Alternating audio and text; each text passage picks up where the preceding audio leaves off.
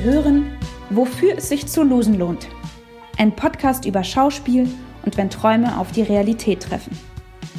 Mein Name ist Judith Neumann, ich bin Schauspielerin und Sprecherin. Ich habe mich gleich nach meinem Schauspielstudium in die unständige Beschäftigung als Filmschaffende begeben, also drehe ich hauptsächlich und spreche auch ab und an. Im Moment habe ich unheimliche Lust, zurück zum Theater zu gehen und bereite mich auf hoffentlich bald wieder stattfindende Vorsprechen vor. Mal sehen, in welcher Intensität ich hierbei auf die Fresse fliegen werde. Auf die Fresse fliegen. Auf die Fresse fliege ich gefühlt seit Monaten, denn schon lange klappt kein Casting mehr, meine Agentur habe ich aus driftigen Gründen verlassen und vor zwei Monaten habe ich Hartz IV beantragt. Ich kann mich sehr gut damit identifizieren, dass sich Lisa und Johannes über das Auf die Fresse fliegen anderer freuen. Auch ich, gebe ich offen zu, kenne dieses Gefühl zu gut. Ich würde mich also sehr freuen, wenn noch mehr Schauspielerinnen auch von ihren Misserfolgen sprechen und diese zelebrieren. In diesem Sinne, ich wünsche allen Beteiligten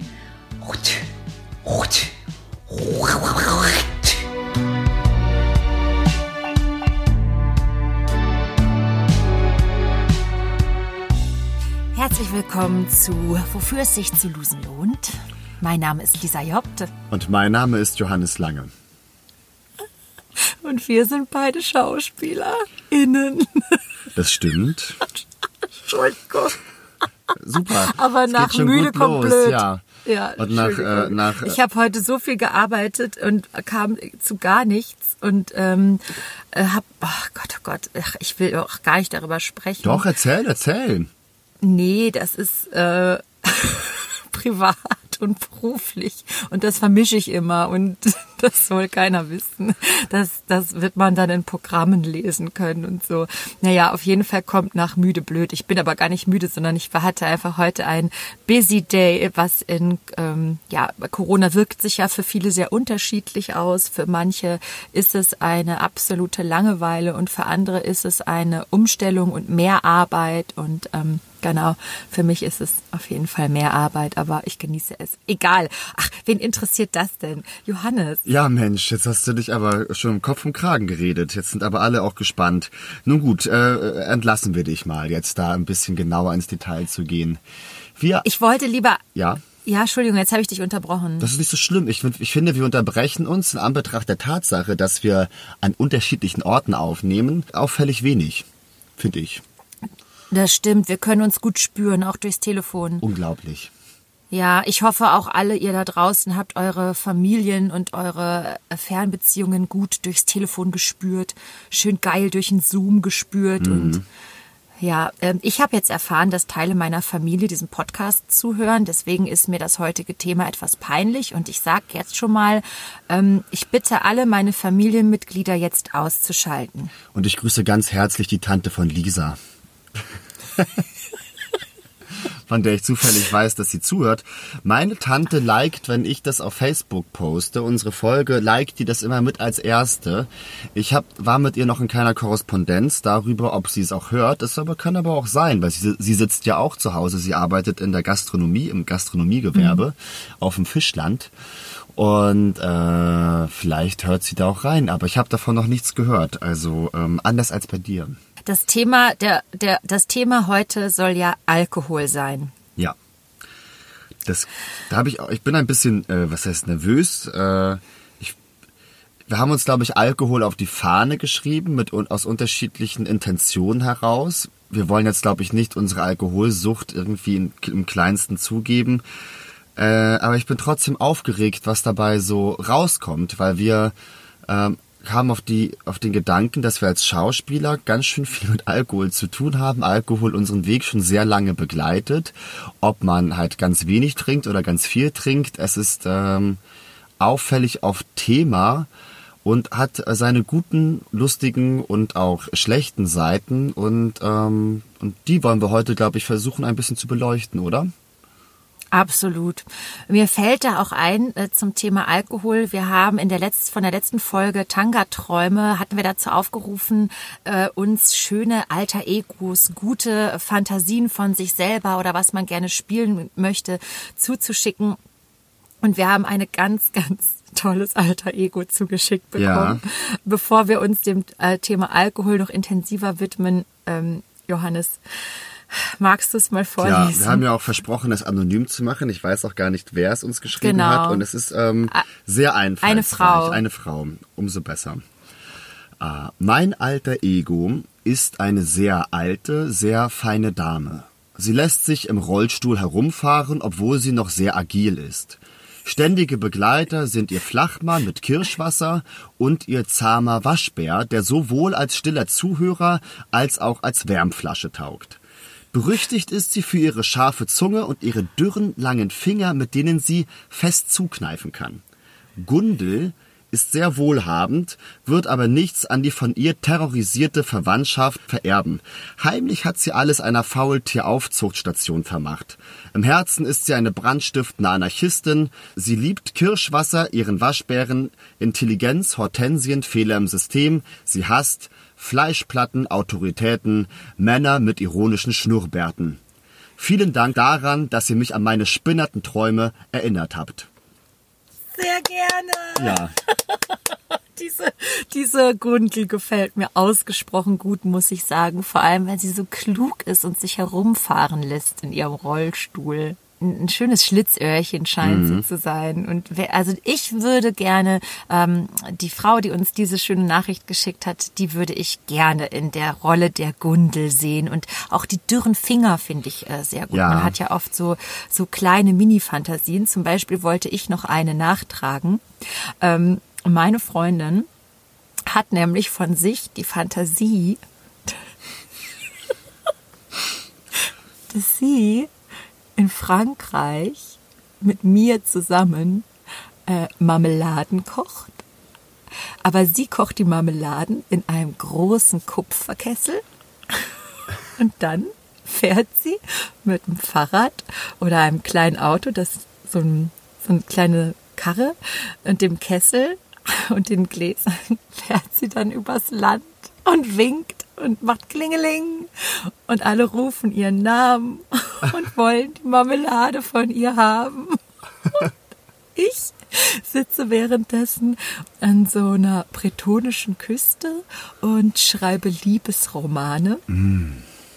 Mhm. Und diese Fantasie mit den Romanen, die habe ich quasi in ihre Fantasie mit reingegeben, die habe ich aber geklaut von einem befreundeten Dramaturgen, der nämlich gerne auch eine alte Dame wäre, die Schmuddelromane allerdings schreibt und so einen Hund hat, dem äh, dem er immer schon so eine oder sie eine kahle Stelle auf dem Kopf gekrault hat. Ah, Ja, und dabei immer so einen schönen Bourbon trinkt. das ist ja eine, Ja. das ist ja, das, äh, die Fantasie betrifft ja auch eine andere Person und es schließt ja zwei mit ein dann. Ja, ja, ja, genau, ja. Und ähm, äh, es kommen auch meiner Freundin, der Kupferkessel Marmeladenkocherin, der kommen auch dann so Leute entgegen, die so Porridge-Stangen außer, außer, aus dem Korb gucken haben, weißt du? Oder wo bei Möhren das Grüne hinten noch so rausbounced. Und, äh, und sie hat in der Fantasie äh, lockige Haare, Die sie gar, kraftvolle Locken. äh, deine Figur oder die Figur der Kupferkesselnde Nee, Marmeladenkocherin? Die kupferkesselnde Marmeladenkocherin hat, hat, hat schöne Locken, die so springen. Ah, schön, ja. Äh, Manche Fantasien sind nah an einer Rama-Werbung, wenn man ehrlich ist, aber Ganz, meine ganz Güte, knapp, daher, ganz knapp. ja, daher nehmen wir es. Ja, ja. also ich wollte nochmal alle Zuhörerinnen und Zuhörer aufrufen, schickt uns doch weiterhin eure Fantasien an losenlohnt.gmail.com. Wir freuen uns und lesen sie anonym vor. Ich bin mir sicher, dass noch die ein oder andere beschrubbte Idee oder Figur oder Fragmente dabei sind. Ja, traut euch und äh, Losen lohnt mit drei O, ne? also so wie ähm, im Namen auf den Bildern. Ja, Richtig. Mit drei O. Mit drei Jetzt Os. wollte ich was mit. ja. solltest du jetzt was mit wollte ich zwei was- O sagen. Ja. Nee, ich wollte was mit zwei O sagen. Ich sage jetzt aber lieber was mit drei O. Und ich habe noch eine schöne äh, kleine Nachricht, Johannes, die wir bekommen haben. Die ist schon ein bisschen älter, aber ich dachte, ich lese die kurz vor, damit man mal so ein Gefühl kriegt, wer uns eigentlich zuhört. Ähm, hallo, ich wollte nur schnell mal loswerden. Ich habe euren Podcast gestern durch Zufall entdeckt und bin für diesen Zufall gerade glücklich. Ich darf jetzt bald anfangen, Schauspiel zu studieren und da sind die Ängste vor dem Losen irgendwie ziemlich groß. Danke, dass ihr ein bisschen davon erzählt, wie es sich hinter dieser idealistischen Traumwelt, wie es da ist und man seine eigenen blöden Gefühle teilen kann. Ah, ja, sehr schön. Schön, oder? Dass uns auch Leute hören, die erst anfangen mit Schauspiel zu studieren und wie man dann so Angst hat, Johannes. Wir hätten ja fast sogar heute über Schauspielausbildung gesprochen, ne? Das war eine ganz knappe dramaturgische ähm, Entscheidung, aber das, äh, äh, die Leitung hat sich heute für Alkohol entschieden und dem wollen wir uns natürlich als willfährige Diener im Weingarten des Herren auch äh, beugen und heute über unsere Alkoholeskapaden ein bisschen philosophische äh, Beleuchtungsarbeit leisten. Du hast ja gesagt, dass ähm, Schauspielschule oder Alkoholismus, die beiden Themen haben doch eh voll viel miteinander zu tun. Ja, ich habe lange gehadert und dachte, wenn, dann müsste man das in der Maxi-Folge ähm, zusammenbringen, ähm, weil... Oh, der Maxi-Folge, nicht schlecht. nicht, nicht, schlecht. nicht schlecht. Sehr gut. Auch schön Nullerjahre Maxi-Folgen. Und ähm, die gute Maxi-Platte. Äh, ja, weil einfach die, also das äh, große, das große Fest, das große Trinken ist ja eigentlich, äh, äh, gehört zum studentischen Leben ja allgemein dazu. Es ist ja jetzt nicht nur ein ähm, etwas, was in der, äh, was im Schauspielbereich passiert, aber da wurde, glaube ich, diese kollektive Lösung und, nee, um es besser zu beschreiben, dieses Gemeinschaftsgefühl ist, glaube ich, in keinem Studiengang so irre, dass man halt mit äh, mit einer Schauspielklasse von zehn Leuten, dann noch ein paar anderen Jahrgängen zusammenhängt, also immer so eine Klassenfahrt hat, die ganze Zeit. Vier Jahre lang ist man irgendwie auf Klassenfahrt und sucht sich natürlich dann die gegebenen Anlässe dafür, immer ordentlich zu feiern. Und ähm, ich glaube, dass auch dieser Grundbetrieb oder Antrieb, äh, weiter zu feiern, das hat auch viel mit dem äh, Alkoholkonsum zu tun, den man dann auch mit in die Theater trägt. Weißt du, was ich meine, so ein bisschen? Absolut. Ja, oder war ich jetzt? Absolut. Ja. Total. Man lernt es an der Schauspielschule schon, dass ich glaube, das geht irgendwie los mit, ähm, man ist so aufgeregt. Die wenigsten trinken ja einen Talentmacher vorher, also ein Säckchen oder so, um ein bisschen locker zu werden. Also das macht man eigentlich selten, muss ich sagen.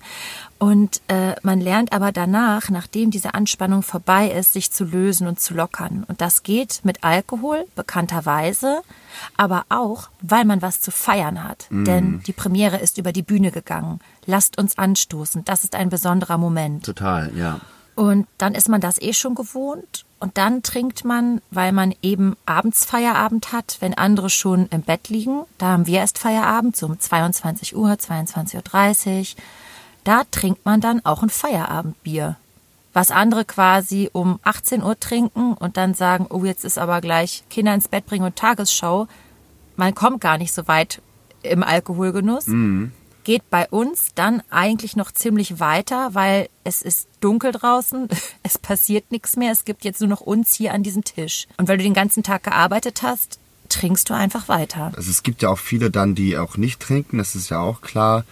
Aber so dieser ja. Zugriff oder dieses Gefühl so der Nachtseele, ne, das ist halt, dass man auch in die ähm, in die Tiefen des der Nachtgesellschaft vordringt und so. Das ist, glaube ich, auch das gehört irgendwie auch so dazu. Wenn man halt um 10, um 11 von der Vorstellung, von der Probe, vom Unterricht kommt, ähm, dann bist du ja sofort umgeben auch von den ganzen Nachtgestalten und so. Und das ist ja, wo auch viel viel Heimlichkeit, äh, Verschwörertum, wo viel auch abseits äh, der äh, aufmerksamen Augen der Gesellschaft passiert, wo sich eh viele Geschichten finden, wo viele Stücke auch stattfinden, wo viele Figuren sich ähm, öffnen und ähm, wahrhaftig sind oder ihre ehrlichen Momente haben.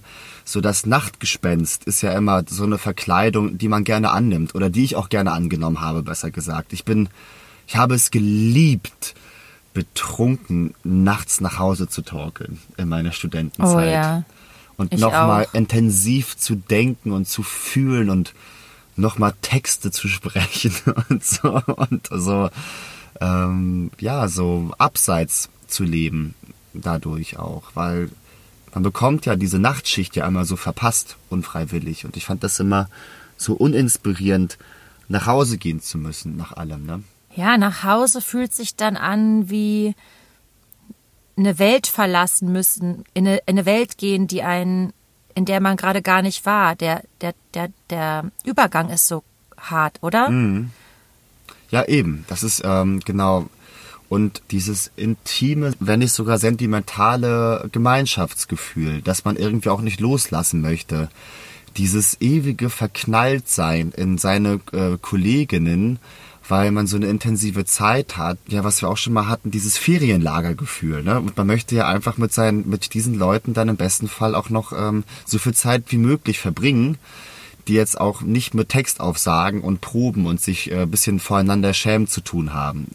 Und das ist dann auch so schön, auch mal den Regisseur oder die Regisseurin auch mal anders sprechen zu hören und in der Kneipe und so. Und wenn man das auch schon ein paar Mal erlebt hat, wie halt dann auch die Leute sich anders geben, wenn man sie wieder in der Kneipe erlebt.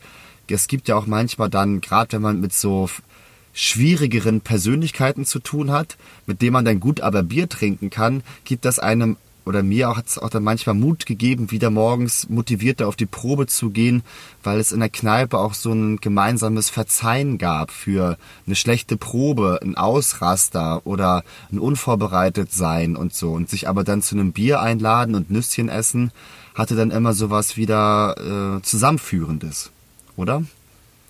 Absolut. Du hast das gerade in einem Rutsch so toll beschrieben, dass ich jeden Satz einfach nur unterschreiben kann.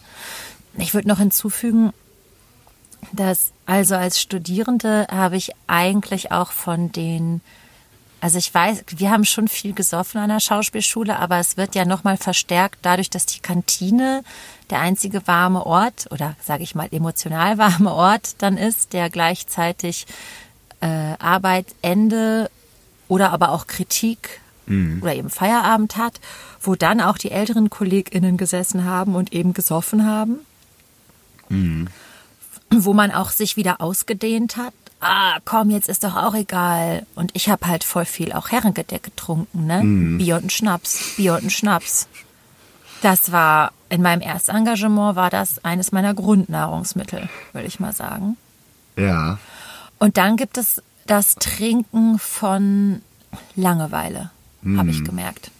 Also Kritiken wie es ja bei uns am Theater heißt. Ich finde ja Feedback ein viel besseres Wort, weil Feedback kriege ich gerne, das hilft mir und Kritik heißt, ich muss dich kritisieren, du hast was schlecht gemacht. Mhm. Das finde ich irgendwie blöd, das, oder verstehe ich nicht, warum das bei uns immer noch so heißt. Also wenn man Feedback bekommen hat, das war ja oft auch zäh und langweilig, wenn du eine große Runde bist und jeder muss seine Bedürfnisse klären und so. Das ist ja nicht nur ein interessantes Gespräch. Oh, das kann so mhm. langweilig sein, Wahnsinn. Ja, ultra langweilig.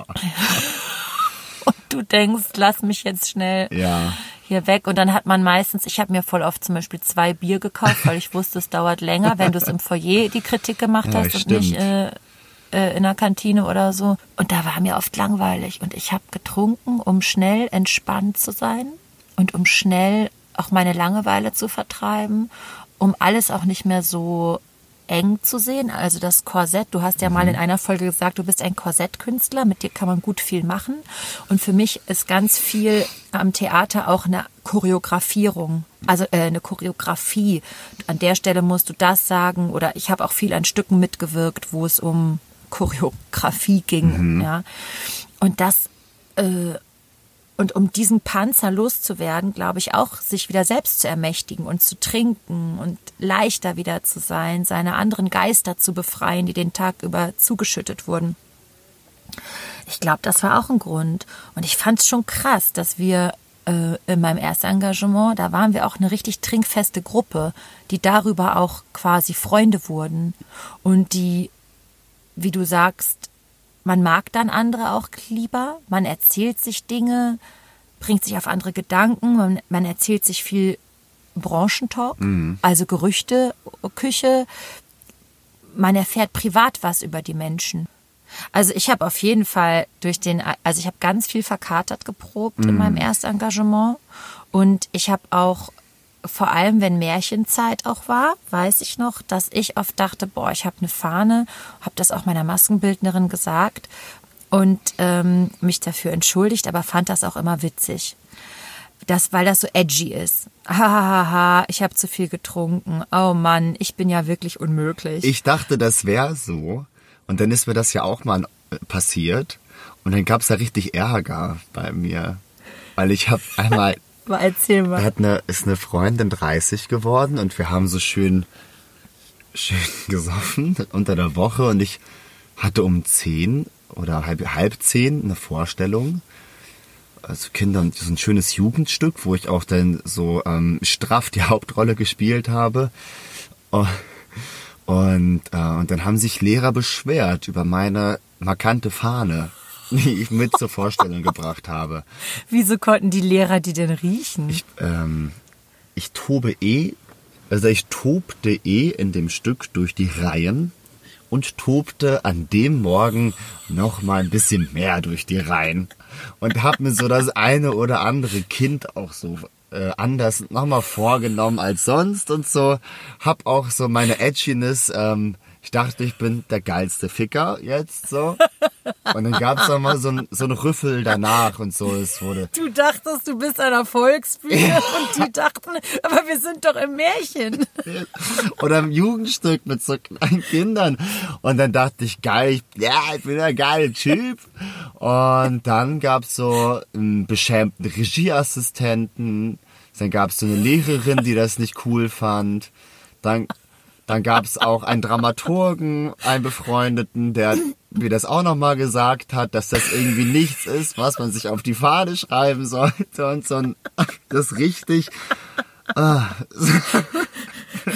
Du hast es perfekt beschrieben. Ich dachte, ich bin an der Volksbühne. und wurde einfach richtig zur Raison gebeten.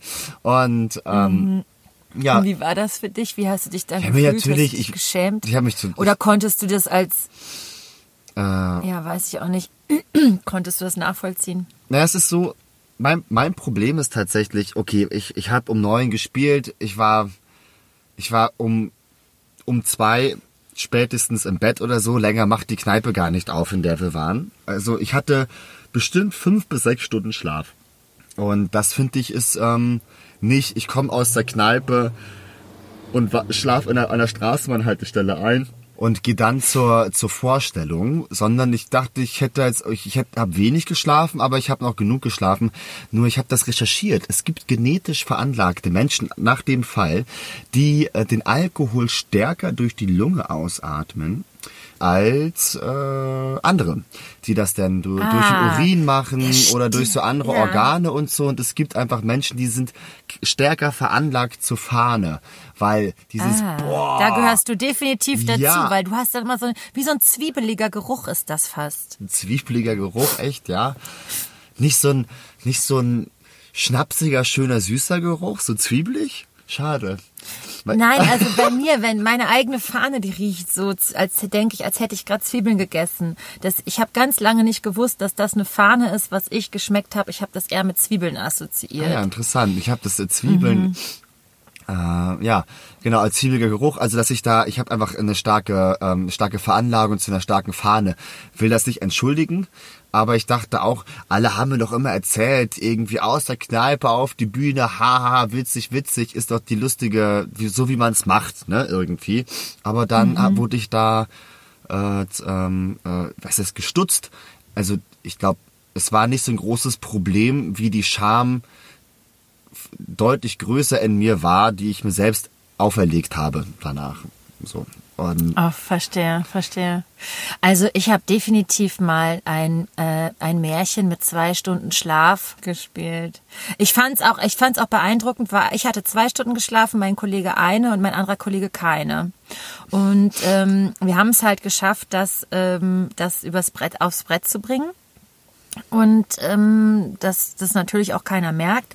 Aber ich denke schon im Nachhinein, diese Sauferei ist auf jeden Fall ein Problem am Theater. Und ich kann mich gar nicht, und ich habe sogar ein schlechtes Gewissen, das zu sagen, weil ich auch das so toll finde, dass das da möglich ist. Weil dadurch auch alle ein bisschen angezündet sind und ein bisschen verrückt sind und so.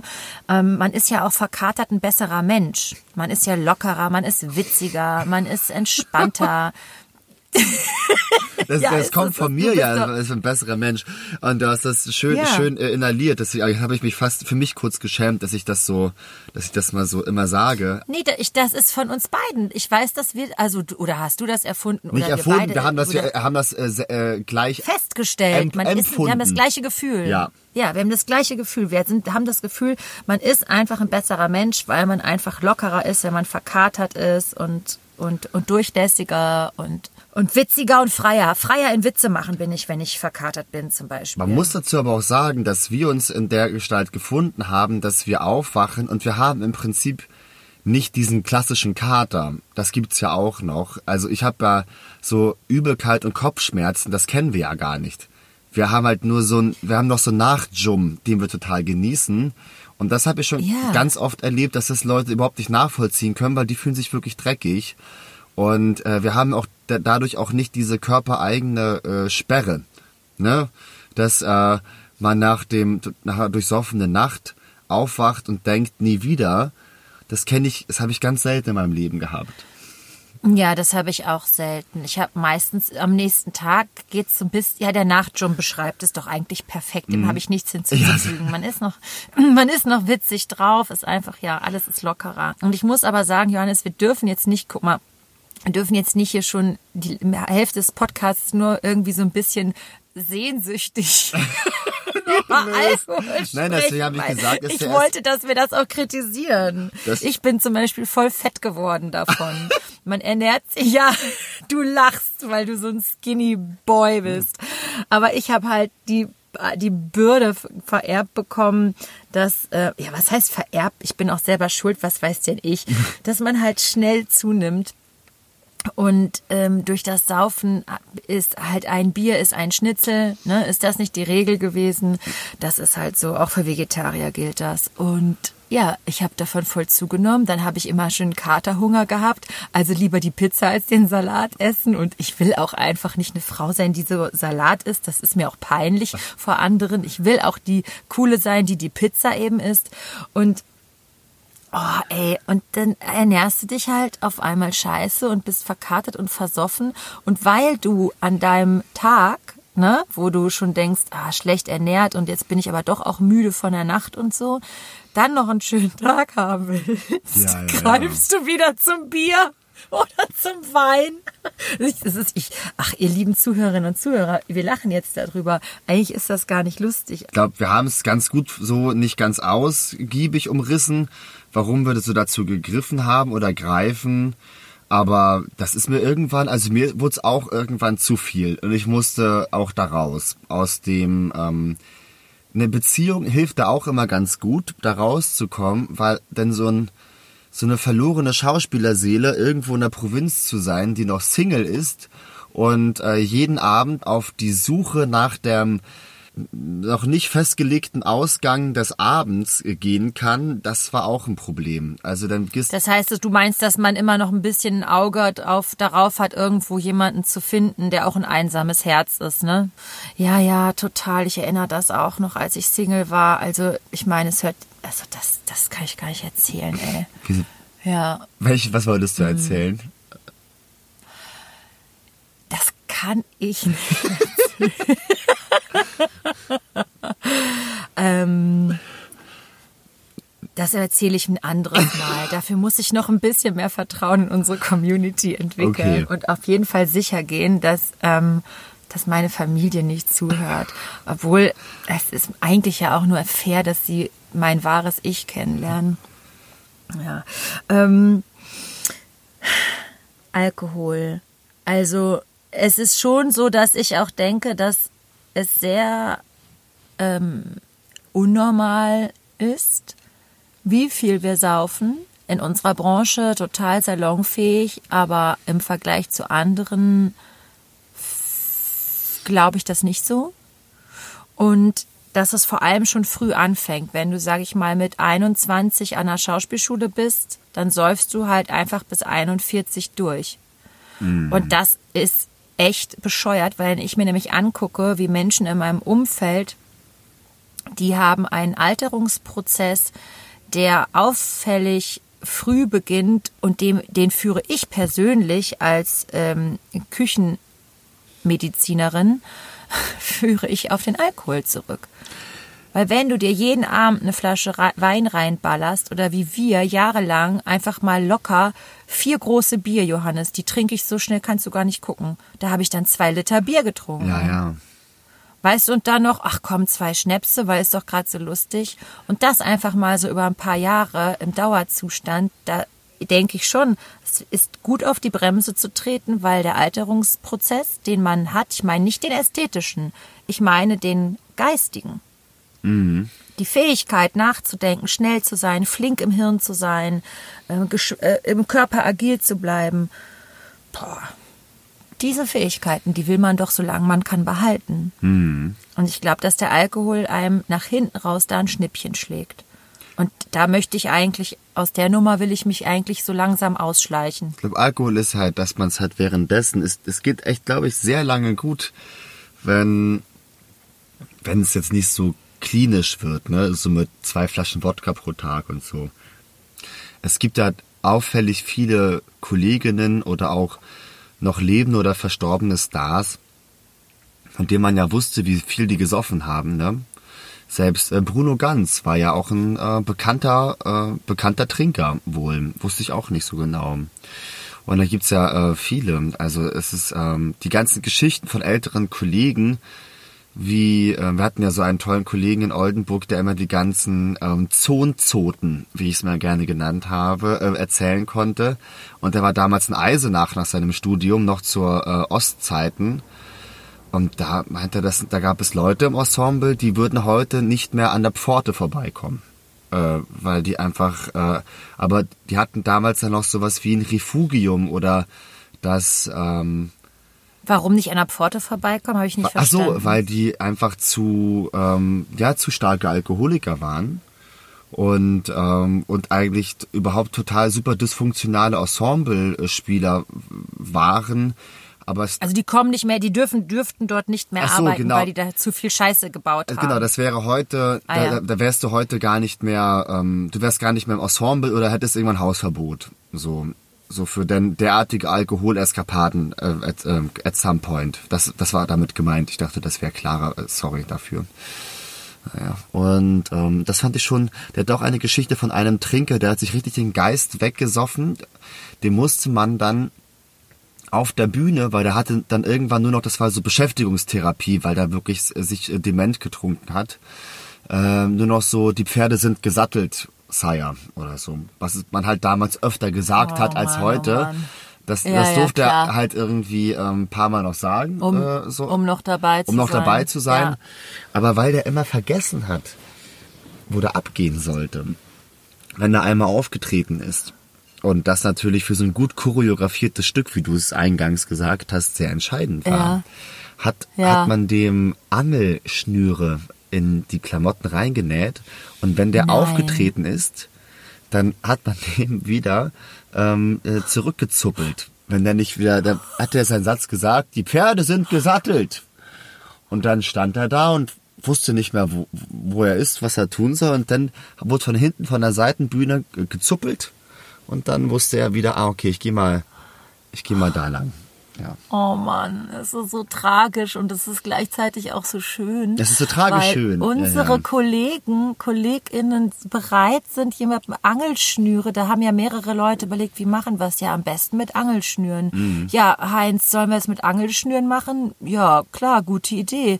Und dann werden Angelschnüre abgepasst, geschnitten und dann wird das gemacht, weil alle das retten. Das hat eben auch was Rührendes. Da kann man auch sehen, wie verschworen unsere Gemeinde ist, nicht wahr? Verschworen und halt auch in Mittäterschaft geht, genau, in Bezug auf auf äh, Alko Alkoholismus. Alkoholismus ne? Das ist ja. Ja. auch dann, was so auch dann Familienangehörigen äh, ne, passiert oder äh, be, bescheinigt wird. Co-Abhängige. Co-Abhängigkeit, genau. Und das ist, glaube ich, auch, das ist ein war früher, glaube ich, ein stärkeres Thema als jetzt, weil auch der Leistungsdruck derartig groß ist, dass es, glaube ich, zum einen erstmal Alkoholismus fördert, zum anderen oder Alkoholkonsum fördert durch Entspannungsmaßnahme, aber ihn gar nicht so passieren lassen kann, äh, weil man dann gar nicht mal die Leistung bringt, dass du dann irgendwann aussortiert wirst. So, und das ist, glaube ich, dann auch so eine Kritik, die man äh, dem ähm, System auch so äh, bescheidigen kann. Ne? Es, äh, Ja. es fordert dich der Gestalt, also so am Stadttheater zu sein, also nicht an jedem und überall, aber wir haben es ja auch erlebt. Wir meinen mit Stadttheater öffentlich gefördertes Theater. Dazu gehören Staats- und Landestheater auch. Und wenn du dann deine fünf bis sechs Produktionen pro Spielzeit machst, was es ja immer noch gibt, und noch am Wochenende probst, dann hast du ja irgendwann nur noch Bock, dich zurückzuziehen oder zu saufen. Dass das Theater sich mitschuldig macht auch an so einem Co-Abhängigkeitsverhältnis. So weit würde ich ne? natürlich nicht gehen, weil es gibt ja auch immer Such Suchtbeauftragte, gerade an Theatern und so, und äh, dass die, dass das System es mitunter ja auch befördert. Na, na, das ist, das geht zu weit. Keiner befördert oder keiner sagte trink. Ne? Und äh, es ist immer noch eine individuelle Entscheidung, wie viel trinke ich. Das ist und das bleibt auch eine individuelle Naja, aber du kennst das doch von Leuten, du kennst das doch aber auch, wenn du zum Beispiel im Januar nichts trinkst, äh, dann ist das akzeptiert, weil viele im Januar nichts trinken. Aber wenn du jetzt auf einer Gartenparty bist und trinkst äh, eine Cola, dann würdest du von sechs Leuten angesprochen werden, trinkst du denn gar nichts heute? Und dann bist du immer in so einem Rechtfertigungsgefühl, warum du nichts trinkst. Und das finde ich auch total bescheuert. Also bei Frauen denkt man dann, sie sind schwanger und ähm, bei Männern denkt man, es gibt, gibt, ist ja was los, ist ja was passiert. Angenommen, du musst auch nicht fahren, ne, sagst, bist nicht, bist gar nicht der Fahrer oder so.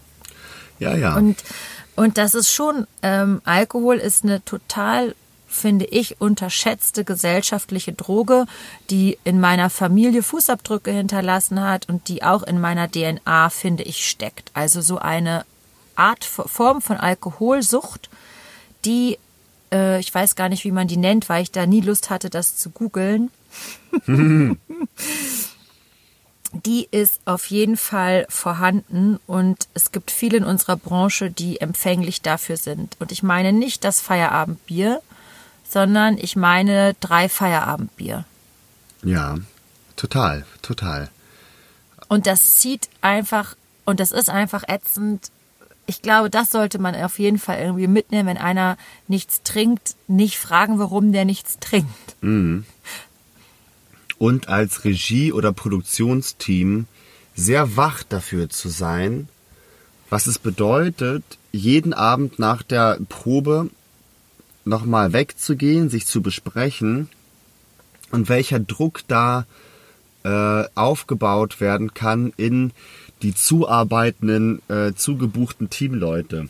Also die, Total. die hauseigenen Regieassistentinnen, die ähm, AnfängerInnen im Ensemble und so, die noch nicht so Da gefestigt sprichst sind. du total Wahres. Ich habe neulich nämlich mit einer Studierenden gesprochen, die Dramaturgie studiert. Und die sagte mir, ich sauf nicht, ich gehe nicht, ich trinke keinen Alkohol, ich gehe nicht so gerne in Kneipen, ich bin einfach abends gerne dann zu Hause. Äh, ich habe Angst, dass ich aus der Kurve fliege in meiner Branche. Ich habe Angst, dass ich die interessanten Themen nicht mitbekomme.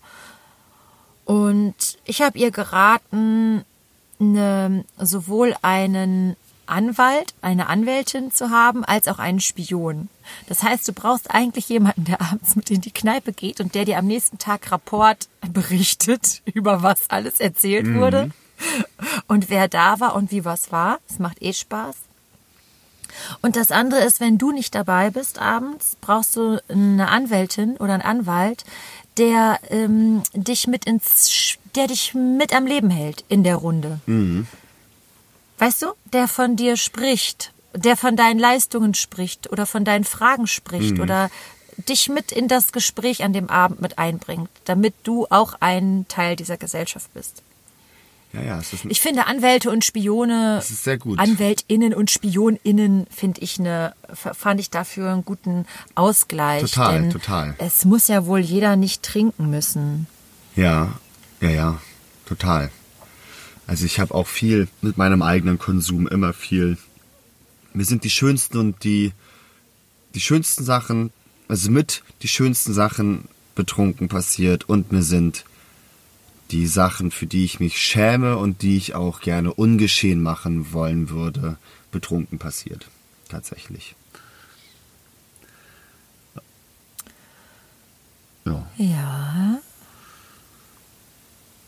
Dem habe ich jetzt erstmal nichts hinzuzufügen. Ja, sehr gut.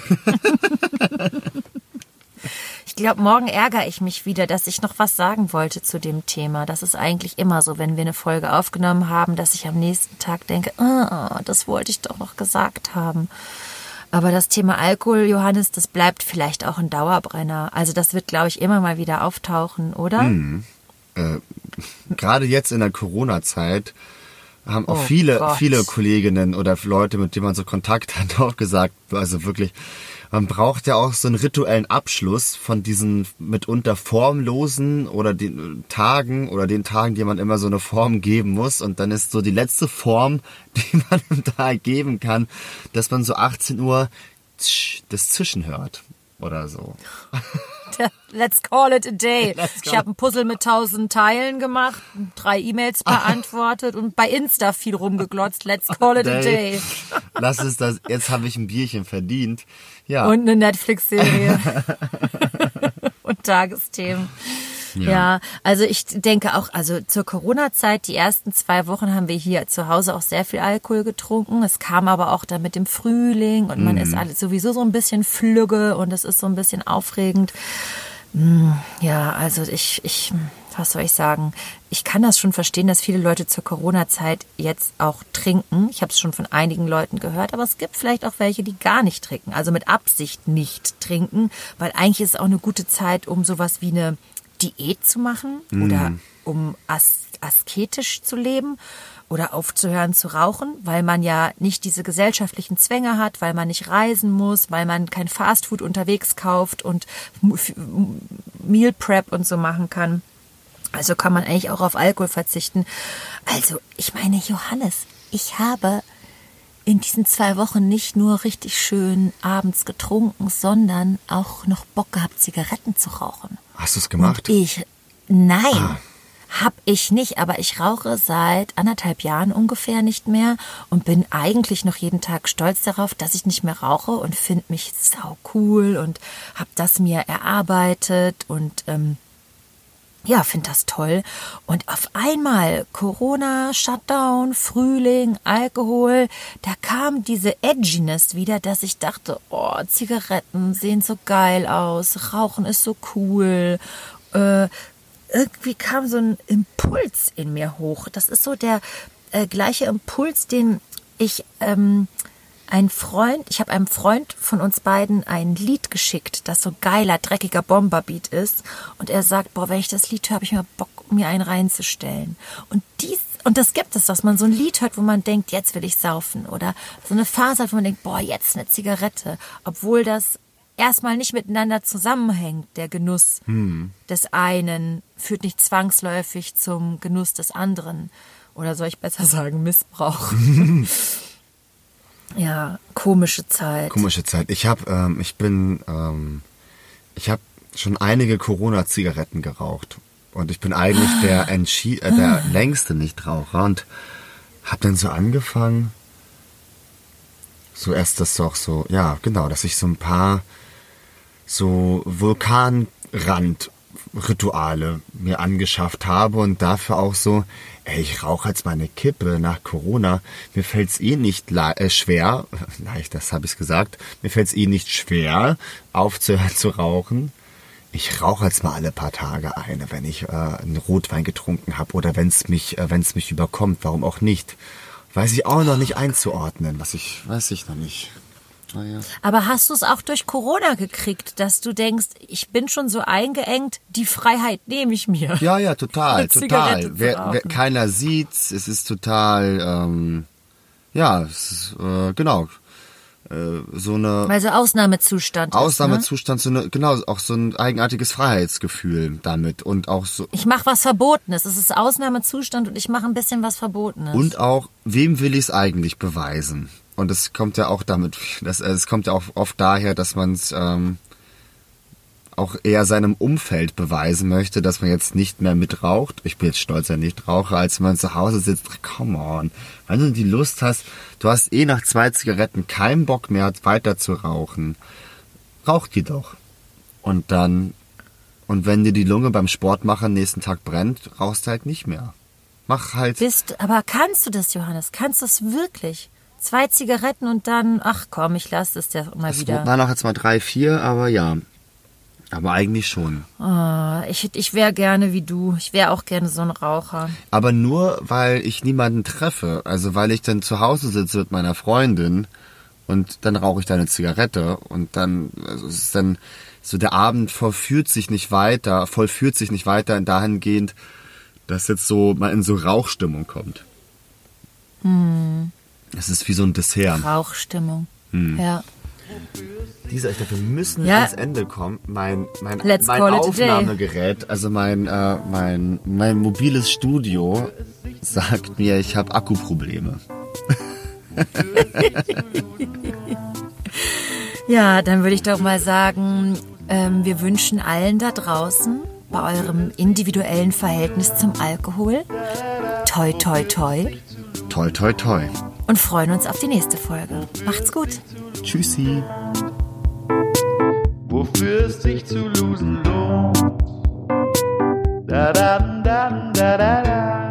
Und Johannes, wofür hat sich für dich gelohnt zu losen?